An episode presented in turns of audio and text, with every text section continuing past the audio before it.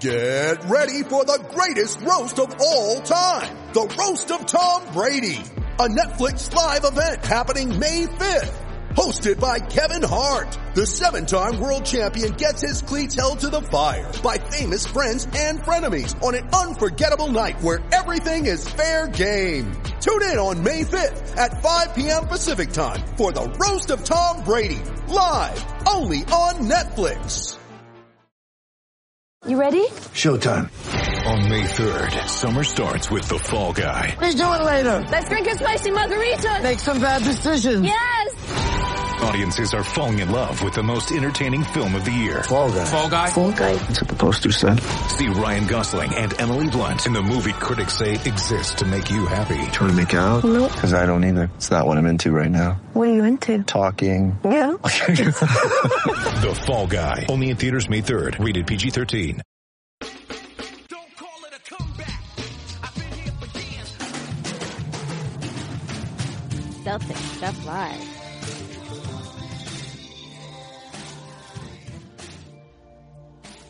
Welcome to Celtic Stuff Live on the CLNS Media Network, the leading online provider of audio and video coverage for the Boston Celtics who are now in a tie with the Cleveland Cavaliers 2 to 2. Who to thunk it, John? Probably me because that's how this thing has to roll. It has to go seven games. That's how people make money. You heard it in the Milwaukee series.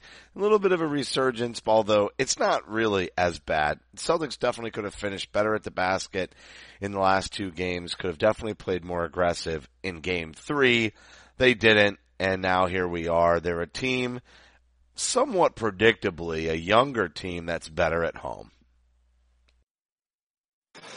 Yes, yes, a better team that a better team at home, a better team that seems to know its way, a better team that when they see the first quarter, second quarter, their eyes don't go, and then all of a sudden you all wonder, you know, who the hell are these guys? They look like a bunch of middle schoolers out there, not knowing who to pass to, what the plan is.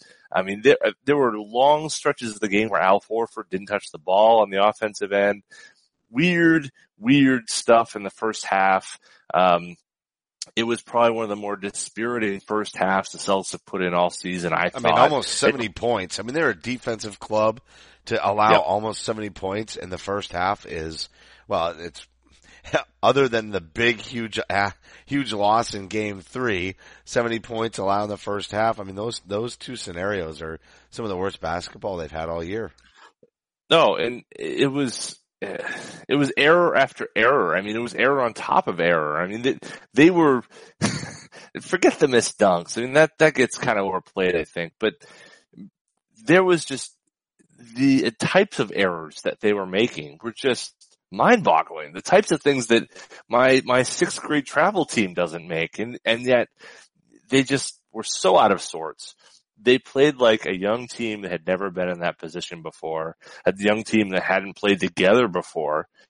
And I, I thought really their, their inexperience and their age showed that first half where, you know, things were going well for Cleveland, sure, but they didn't have that counterpunch. They weren't able to kind of find that that kind of base, that solidity that they have at some point to then find a direction. It was really a repeat of, of game three, which was its own private hell. And then, Except they only you know, lost by game four. nine. Except they only lost Right. by nine and, you know, it is all about that base and the base is the defense and they didn't have it in either game on the road here. But I mean, honestly, it, the fact that they only lost by nine, they kept getting really close, kept getting really close and every time they did, Cleveland responded. They had an answer. And the only thing I'll say is, and, and, uh, the officiating is the officiating. I don't think that, I don't think none of it's as bad as Milwaukee. I know I kind of teased that earlier, but there was one play that really seemed to swing the game, and that was the four, the almost four point play, the would be, the should be four point play with Marcus Morris. I think that one would have gotten them close enough where they might have gotten over the hump and they might have gained some confidence and put that Celtic steam charge ahead to close out the game. But the truth is they didn't get it and then they didn't have it. And that absolutely was not a foul on Morris. He did not kick his leg out. So clear that Kevin Love essentially hooked his foot and dragged it with him as he went out of bounds. that kind of stuff is frustrating. Sometimes it's more frustrating though when ESPN and their announcers say, "Oh yeah, look at that, look at that," because that was such a clear defensive foul. It's not even funny.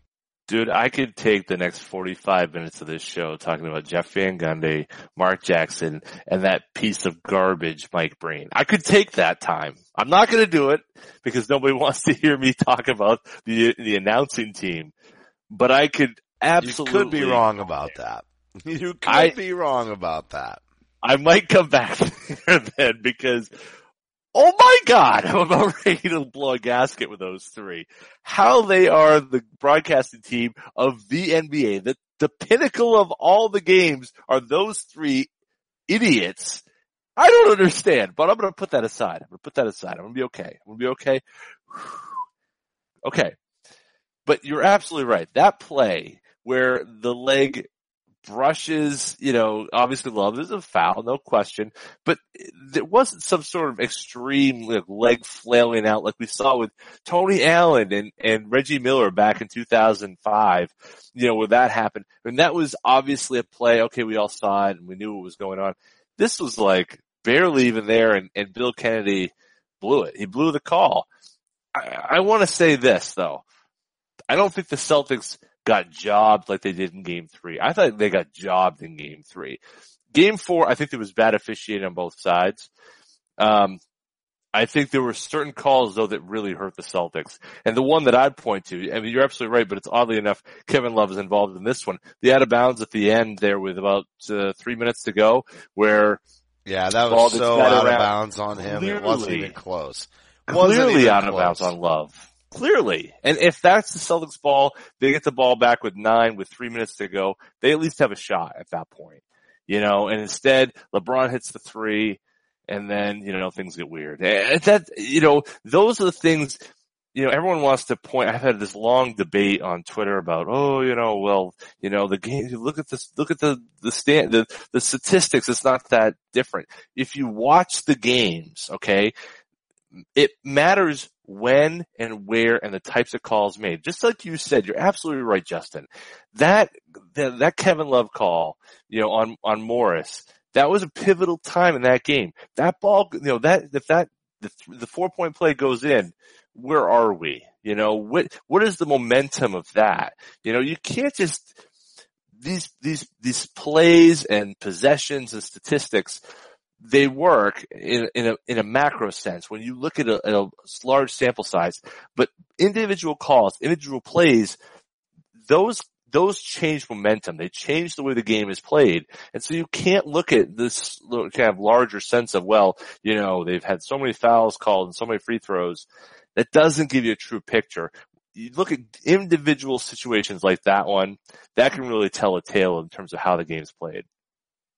Yeah, it definitely can. And that's kind of the sneaky thing that they do. But at the same time, you gotta finish plays. And there were so many times that the Celtics could have, we know that the officials call with the momentum of the game. That's the one thing there. Like you said, they got jobbed in game three, but in game four, they never really quite had it. And because they didn't have it, have it, they don't get the benefit of the calls. We've seen it time in and time out. That's the way it's going to be. You know, it, it's hard to go boo hoo, poor me, poor me on the officiating in a game like game four. It really is.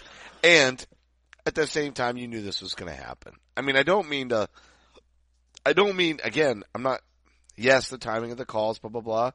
But you knew this was going to happen because of the team that Cleveland is and because they're at home. And I guess the biggest question is game five.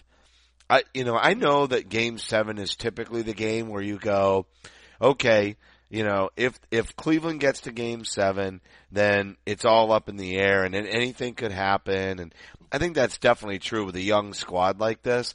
But I'm actually more scared of game five, to be honest with you, John. That's the one because if you drop game five, it's over.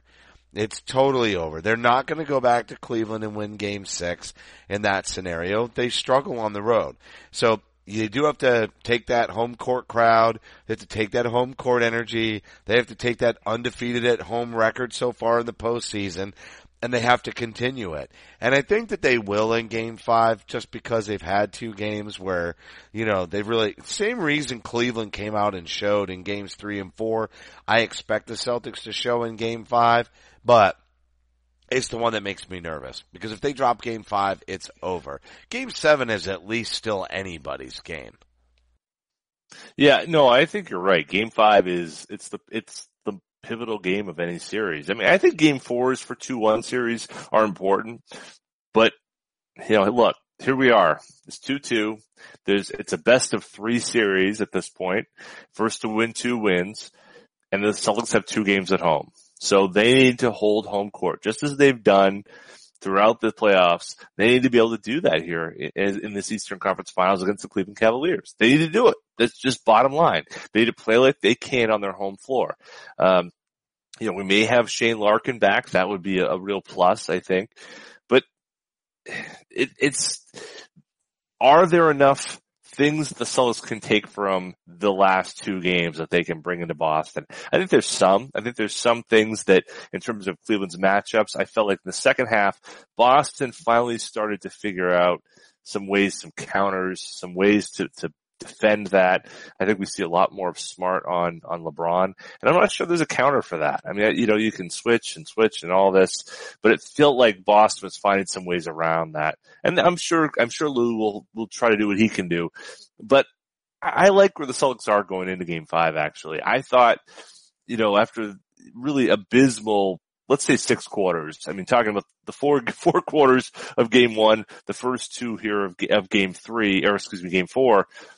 Boston competed in, game, in quarters three and four. It wasn't enough. I mean, they really just didn't play hard enough. And, and Quarter three was play. pretty strong.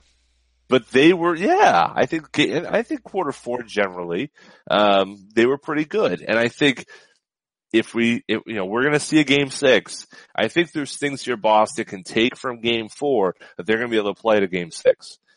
But you gotta get to game five. You gotta hold home court and put yourself in a position where you can take the lessons of game four and apply them to game six and potentially clinch it.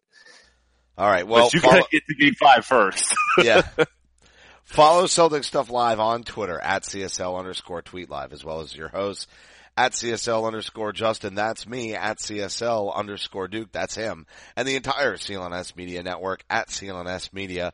Facebook.com slash CLNS fans and download the CLNS Media app for iOS and Android. Simply search CLNS Media in your app marketplace. And finally the YouTube channel, youtube.com slash CLNS Media for high definition, full length locker room interviews and the Garden Report, the Roundtable, and us, Celtic Stuff Live. John, I think the other thing that we heard about was how Marcus Morris went and met with his brother, was totally embarrassed in game three. They watched video together. They prepared, they prepared, they prepared. Another pivotal, pivotal, that's not even a word, another pivotal moment, or not pivotal moment, but a key in this game was how quickly Morris wound up in foul trouble, especially after doing all that study work. Certainly would have been helpful to the team if he had still been able to be out there. We wind up seeing Marcus Smart playing a decent amount of defense on LeBron, and um, hopefully in Game Five, and I I am betting in Game Five that this will happen that Morris stays out of foul trouble and that the team just really kicks it up on defense because that's the issue here. Off- offensively, they're still scoring. What they have to do is shut down the Cavs. You know, it was interesting, kind of in that vein of what you're talking about. I was watching uh, NBA TV, had some pregame stuff before, and Isaiah Thomas was saying, I really liked how Cleveland played in game two.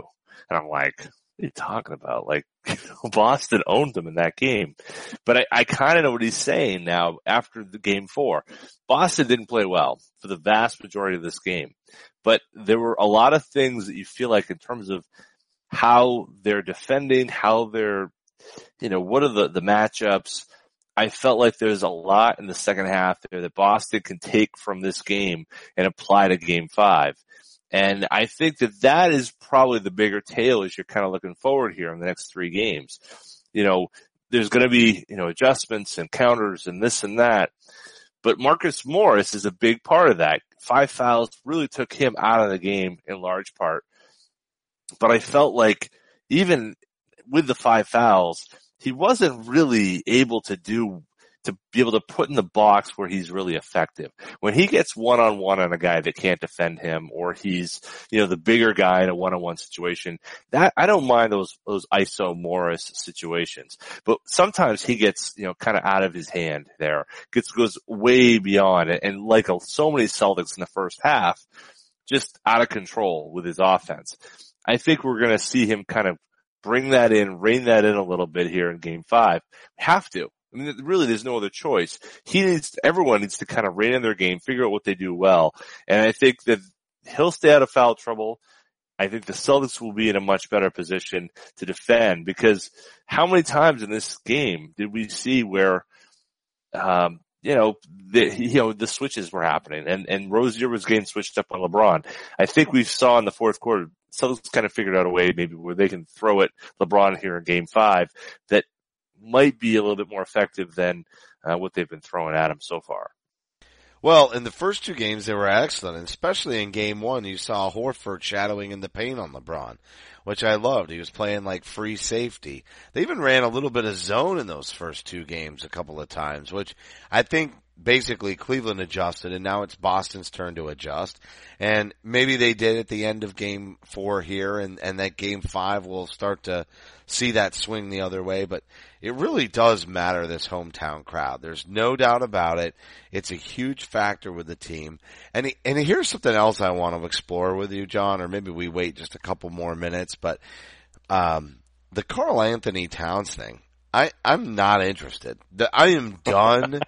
it's so funny because we're about to hit the off season when this is all we talk about, right? Like very soon the playoffs will be over and this is all we'll talk about. And then since our last show, not Anthony Davis, but Karl-Anthony Towns comes up as a potential trading location. And I can be honest with you, I barely read it. I barely care.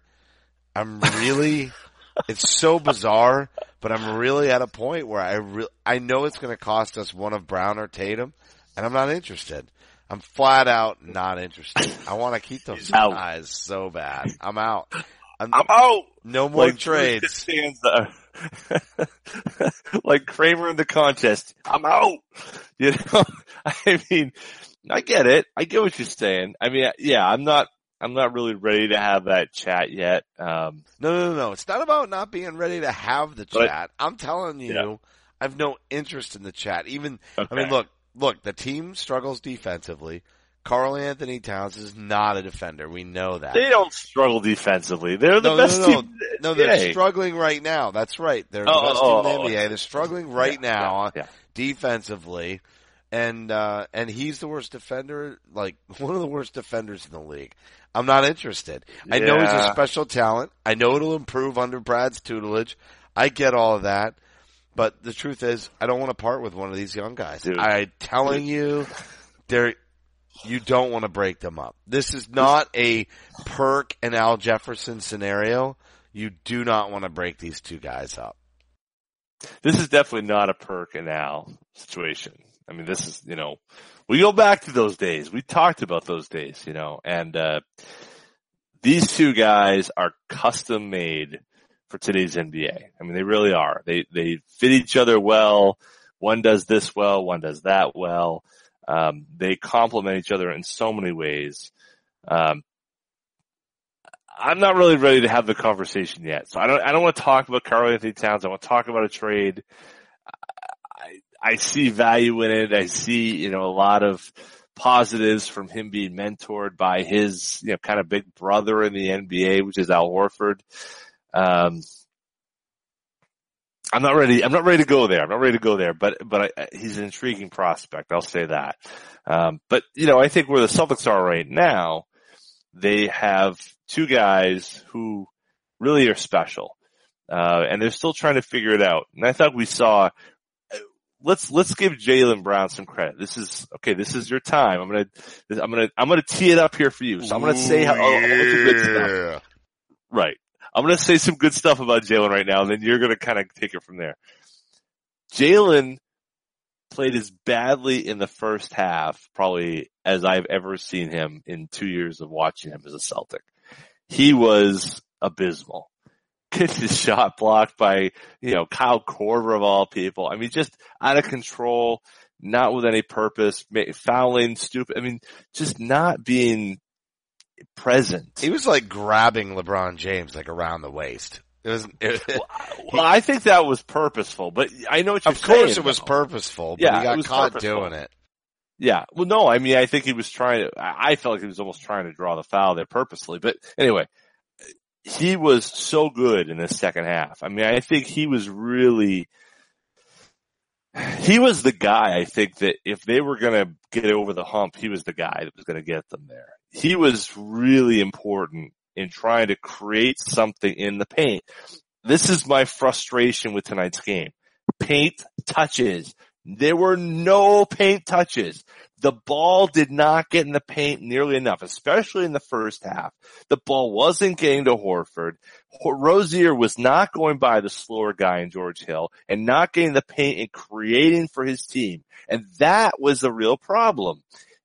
Jaylen Brown, couple situations, he's posting up on Korver and created enough paint touches to where he was getting some, some shots, getting some free throws, looking good out there. I mean, I think he was really creating that post paint touch collapse the defense stuff that the Celtics needed because they weren't getting it from other situations. Smart did it a little bit in the second half, but see, that's the issue, I think, is the Celtics offense, particularly in the first half, it was perimeter, perimeter, perimeter, and not enough in, out, in, out, because you need to have a situation where your offense is going north-south. If you're not going north-south, you're in trouble, man. You're not able to get the ball moving, get the defense moving, and get yourself in a situation where you're getting open shots. And I think what Jaylen Brown was doing that second half, man, and I know he's your guy, he's your guy, that was really kind of key in a lot of some of the good stuff that the Celtics offense was doing in the second half. All right, my rebuttal right after this. If you wear contacts, then you know how annoying how annoying it is to get make people wait for your your take. If you wear contacts, and you know how annoying it is to have to get a prescription year after year just to be able to buy more contacts. Simple Contacts is changing all of that by using technology to make renewing your prescription and buying contacts super well, simple. And here's how it works. Using your phone or computer, you can take the Simple Contacts vision test in five minutes, literally anywhere. And a real doctor will review your test in 24 hours and he just writes you a new prescription right there. Boom! A fresh supply of your brand new lenses on the way to your door. No more appointments, no more waiting rooms, no more overpaying. Simple Contacts brings the doctor's office to wherever you are, whenever you need it. And I'll be honest with you, I've slept one night at home in the last seven days. If I was out of contacts, I would need this. And that's what happened to me just a month ago. I went, I needed to get contacts. I didn't have time to schedule an appointment. I would have had to reschedule it. Too much work on the road. Sat down at the laptop, took the vision test from 10 feet away, and there I was, off and running. And Simple Contacts offers every brand of lenses. The prices are unbeatable. The prescription is just $20, and the contact lens prices are super competitive. Shipping is free, and best of all, our listeners get $30 off their first Simple Contacts order. So to save $30 on your lenses, just go to simplecontacts.com slash CSL18 or enter the code CSL18 at checkout. I do have to mention though that this isn't a replacement for your periodic full eye health exam. You still need those occasionally, but it is the most convenient way to renew a prescription and reorder your contacts even if your vision hasn't changed. Again, check out Simple Contacts and get $30 off by going to simplecontacts.com slash CSL18 or just enter the code CSL18 at checkout. Give it a try and thank me later. All right, you guys can thank me now because here's my reply to John. Uh, John, while I agree, Jaylen Brown was awesome in the second half, made up for all the first half flub ups, definitely attacked the basket, finished with 25 points, leads the team once again, really does generate some amazing offense, hitting the three pointer, going inside, a little bit more control, although I will say he was out of control in the first half, definitely some moments there. But the issue in this game wasn't scoring even in the first half. It was defense. Mm-hmm. Now maybe there's a point to be made here about had they fed the ball inside, they would have gained some confidence. They might have slowed the game down. maybe there would have been some timeouts and they would have collected themselves, you know, for defensive stops because they were rattling Cleveland's cage because Cleveland couldn't stop them. There is an element of that in the game where if, if you're, if you're unable to get stops, it starts to infect your, affect your confidence on offense. And if you get the offense and it's coming easy, you feel like you can gamble a little bit on defense and then you wind up actually playing better. I get that. And it definitely does happen in this league time and time again. And as we said with the officiating, if you seem to have it together and you're playing really strong and you're finishing strong, things, the officials tend to sense that you have your act together and that you're playing well. So yes, all of it does come together, but ultimately it's the defense that killed them. You can't allow 68 points and a half and expect to win a game. I mean, look at the big difference there. They finish by allowing, what was it again, 111 points? 111 a point. Hell, 111 points. So they only allowed 43 in the second half after allowing 68 in the first half. 43, that's game pace for 86 points that thing's a winner walking away every single day of the week if you do that in the first and the second half. And to your point about, you know, somebody saying Cleveland played their best game, played the best game in game two. Hopefully that's what the Celtics did in game four and they take that 43 point second half and carry it right into game five and close it down on defense at home. Man, I, I hope so. I, I agree with you wholeheartedly. The defense was a complete S show. Okay, it was. all right, I'll say it was a. It was a S H I Dude, T the show. sunglasses are killing me. I just noticed. This has got to be the video clip. It was a shit show because, like, the I'm sorry, Oh, guys. dude. Listen, We haven't had a doing show show- like this in a long time where we just We've turn been into total idiots. Laugh fest. we've been doing this show for a, du- a, a dozen years. Okay, it's it's like we used to do these shows all the time with this post game podcast without the video, and it really messes your mojo. Just saying. Listen, here's the thing. Defensively, right? I'm trying to recoup. Those are your green colored glasses. I can't even They're. Celtics. It's They're hilarious. Celtics. I got them. I, w- I went to a game, one of my first games I went to, WLVI WLVI. 56. Oh, dude. This is, that was the old team that used, the old, uh, station that used to broadcast back when it was Gil Santos and Cousy. Just show my bona fides. Anyway, um, defense. I think that the defense thing, though, if they are able to just, Justin's still losing it. Good Listen, thing I'm on mute. I'm dying over here. if if the Celtics, if the Cel- Jesus, this is terrible. If- Defense. Defense. You can do this. You can do I can it. do it. You can do it. you can do it all night long, yeah. So, um, I gotta stop looking at the screen. The Celtics defense. Yeah. Oh man. Oh, we got the giggles. The Celtics defense was atrocious in the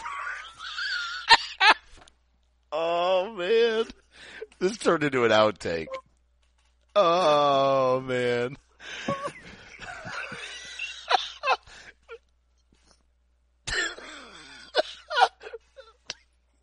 we can't air this. we can't. Oh, we can't. dude. All right, all right. Pull it together. You got it. You got it. Lock in.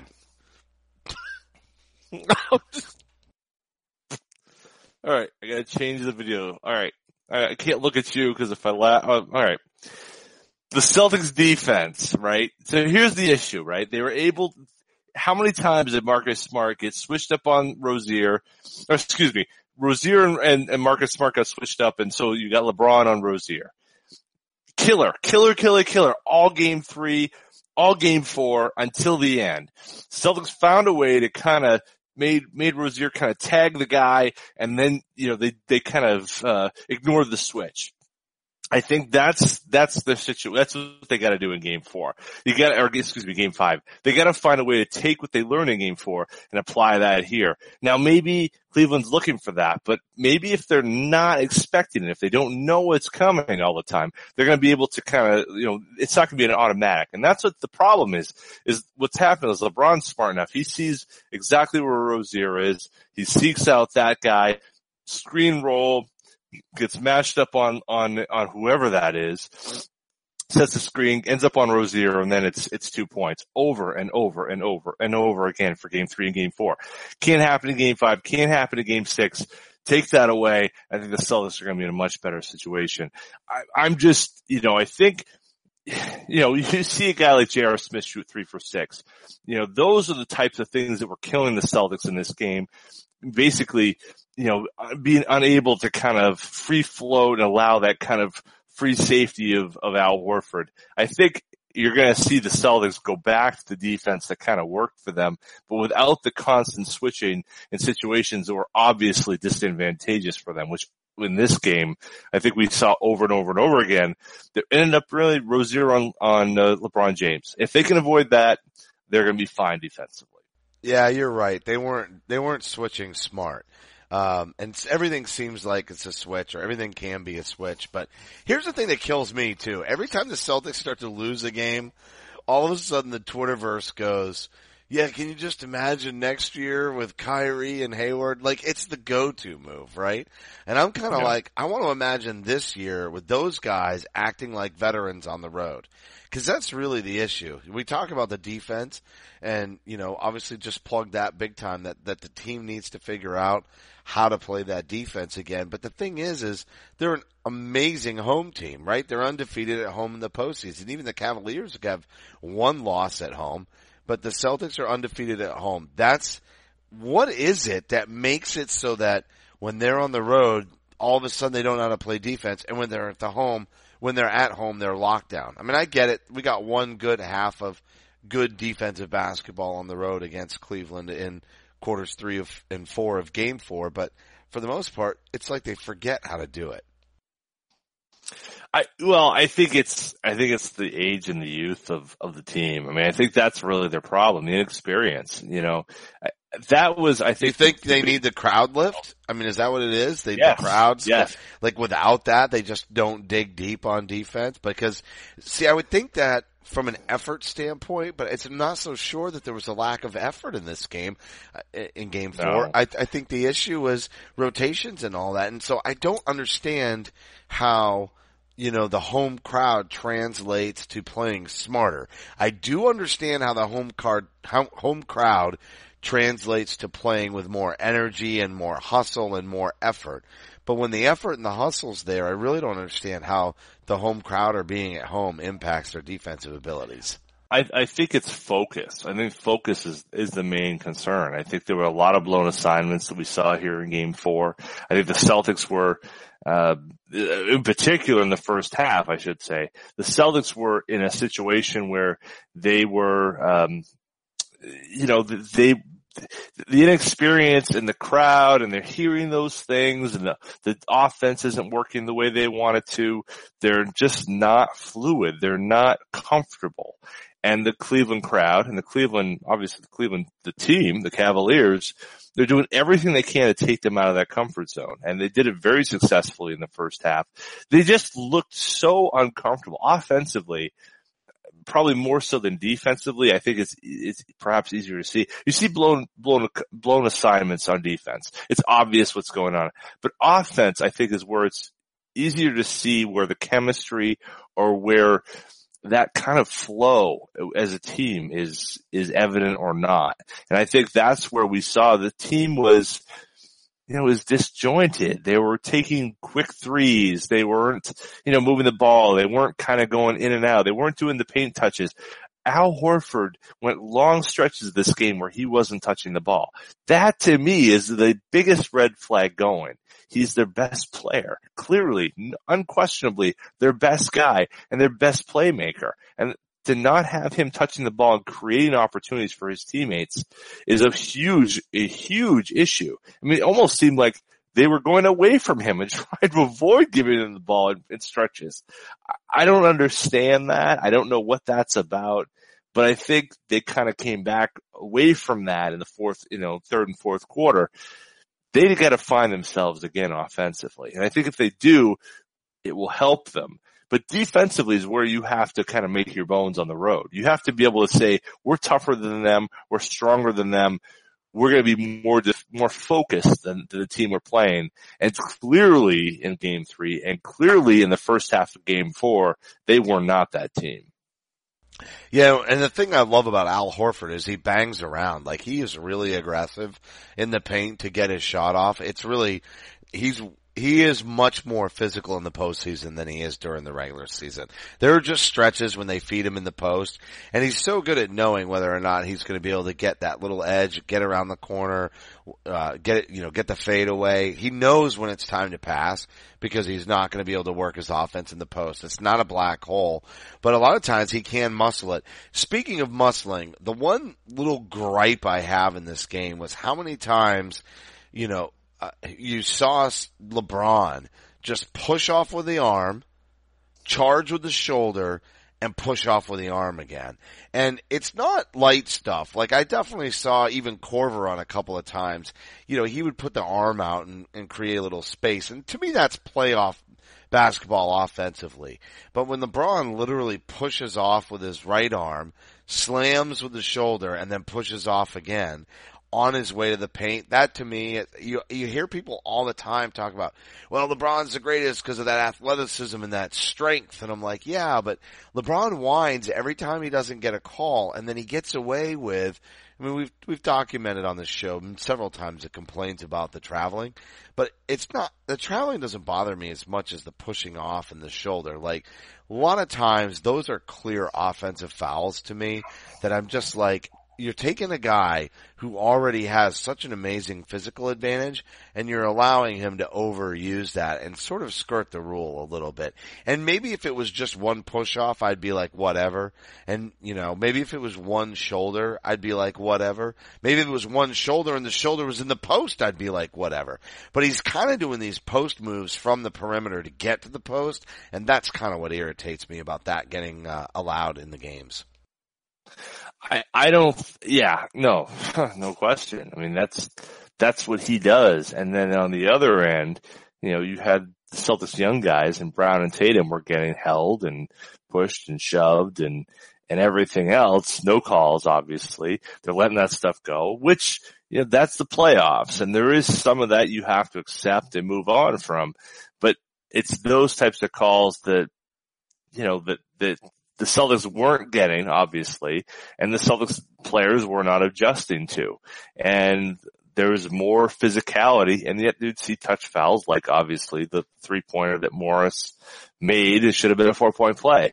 You know, it's that type of inconsistency that really makes it difficult for NBA players to do what they do, to be professionals and to understand how the game's played. Yes, everyone's looking for an edge. Yes, you're trying to find a way to, to get that much over what the other team is doing or the guy who's guarding you, what they're doing. But it, there's, there is an obvious sense where, you know, how is this game being called and what is the kind of baseline in which I, what I can get away with and what can I get away with. And I felt like the LeBron was getting away with whatever he needed to do and not so much on the Celtics side of things. All right, so looking to game five, one of the things the Celtics did in the second half that seemed to be beneficial to them was they went a little bit bigger and they've really set the hmm. tone of going small the entire series. I think Cleveland in game one made the mistake of matching that small lineup and since then they really haven't. Do you expect Morris to stay in that starting lineup because we know he's statistically great against LeBron, but he's struggled the last two games, but they're going back home. Do you think they'll stay small or do you think they're going to insert Baynes back into the starting lineup and maybe go a little bit bigger in game five? I think they will go big. I think they will. I think I think they got a match. You know, Tristan Thompson. I think you try to bring the energy to them right off, and then you have a situation where you know one of those guys, whether it's Brown, Smart, um, you know, or well, it's going to be Brown or, or Tatum that's going to sit. You know, I think Morris is the guy you sit. I think you bring him off the bench. Uh, you let Brown kind of start him, let, let, uh, let him get warmed up, then bring Morris in to guard LeBron for the rest of his, his run after you smart Bain, you sit Baynes and then kind of start from there to build your rotation. I think the issue is, is that, you know, they're, they're kind of going Baynes or Horford and then at times they're going Baynes and Horford at the end of the, you know, kind of end of the first, end of the third.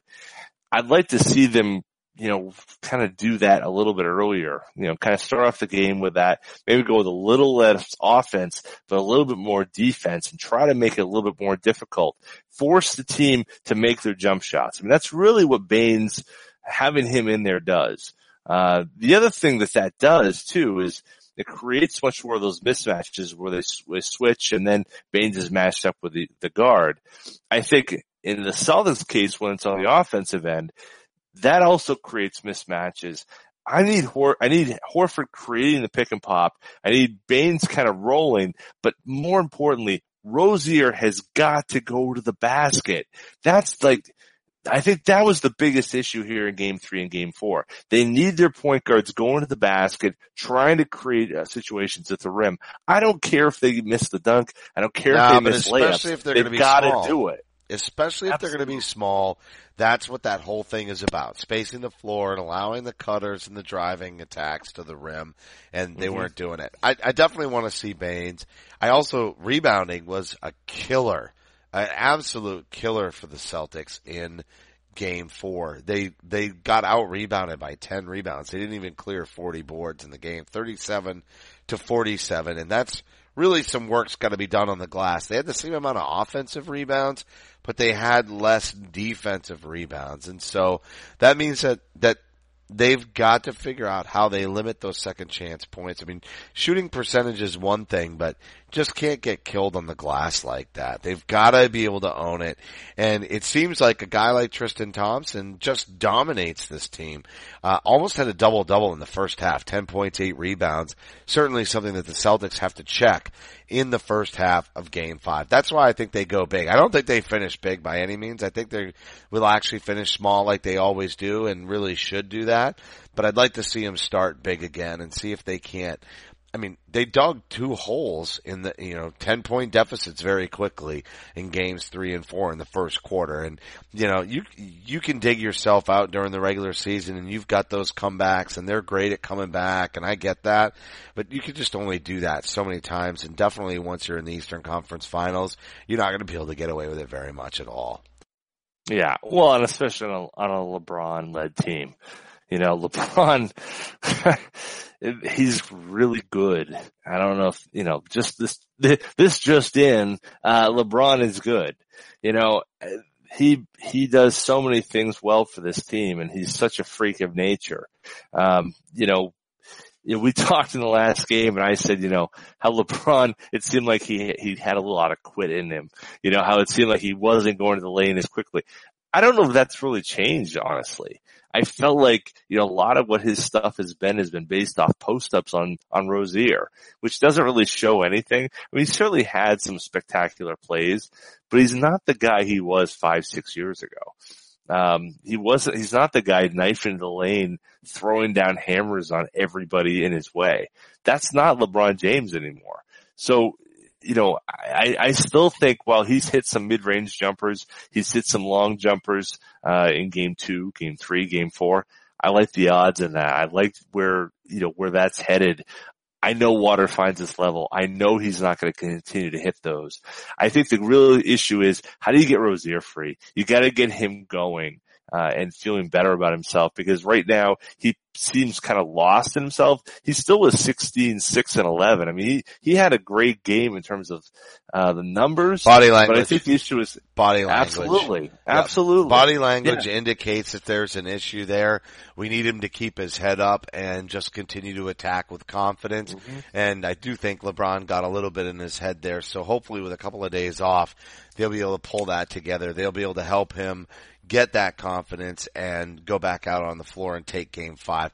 Would love to see him take game five and game six and close it out, but I can pretty much assure you this puppy is going seven. Seven. if the Celtics walk away with game five. So we'll be back and it'll still be wrapping up the Cleveland series in the Eastern Conference finals, I believe, before we have another show. So this broadcast will be available on demand on the CLNS Media mobile app. And don't forget to follow us on Twitter at CSL underscore Justin and at CSL underscore Duke. A heartfelt thank you to everybody for tuning in. And remember that you can help support the show by subscribing to Celtic Stuff Live on iTunes and Stitcher. We'd love it if you gave us a rating and a review because your feedback is important to the show. For staff writer Samuel Elias, executive producer Larry H. Russell, the founder of CLNS Media, Nick Gelso, and my co-host John Duke, I'm Justin Poulin. Thank you for listening to another edition of Celtic Stuff Live. Mike Breen sucks. Celtic Stuff Live.